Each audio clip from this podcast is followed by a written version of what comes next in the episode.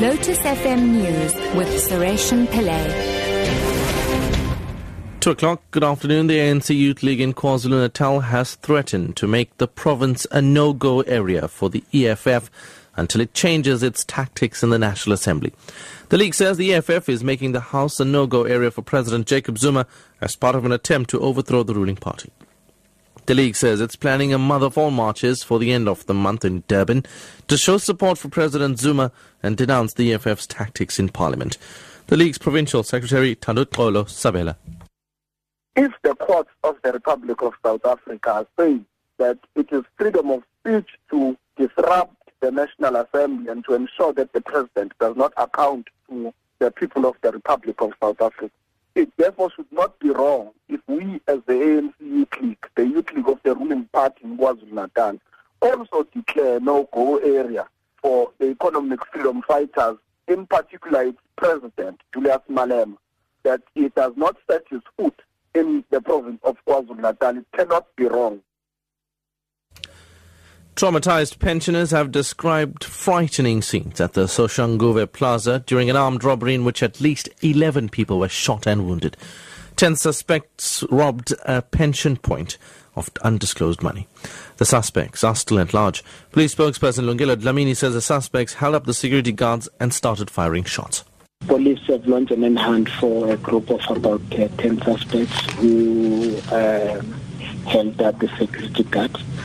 They fired shots randomly, and uh, 11 people were injured. This includes uh, nine elderly people as well as two security guards. They stole undisclosed amount of money before they fled from the scene.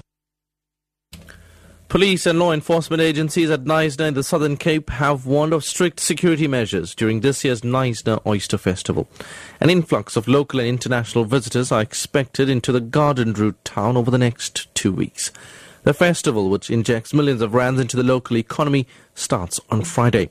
Police spokesperson Chris Spies says operations include visits to liquor outlets, foot patrols, and stop and search operations. We'll embark on a number of activities to ensure that we have higher safety levels during the festival. We will also place uh, members of the police, members of other law enforcement agencies, as well as our neighborhood watch structures, strategic hotspots to ensure that, that areas are safe.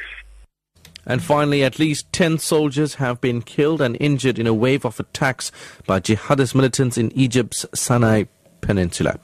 The military says that more than 70 terrorists launched assaults on five different checkpoints near Sheikh Zuweid. 23 attackers were killed and three pickup trucks armed with anti-aircraft guns were destroyed. The attacks come two days after the assassination of Egypt's public prosecutor Hisham Barakat in the capital Cairo.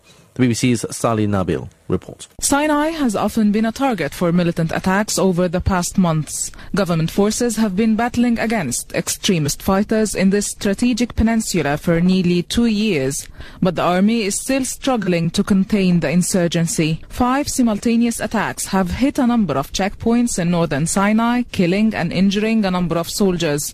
Top story at 2 o'clock. The ANC Youth League in KwaZulu-Natal has threatened to make the province a no-go area for the EFF until it changes its tactics in the National Assembly. I'm Sureshan Pillay. Back at 3. Lotus FM, Town of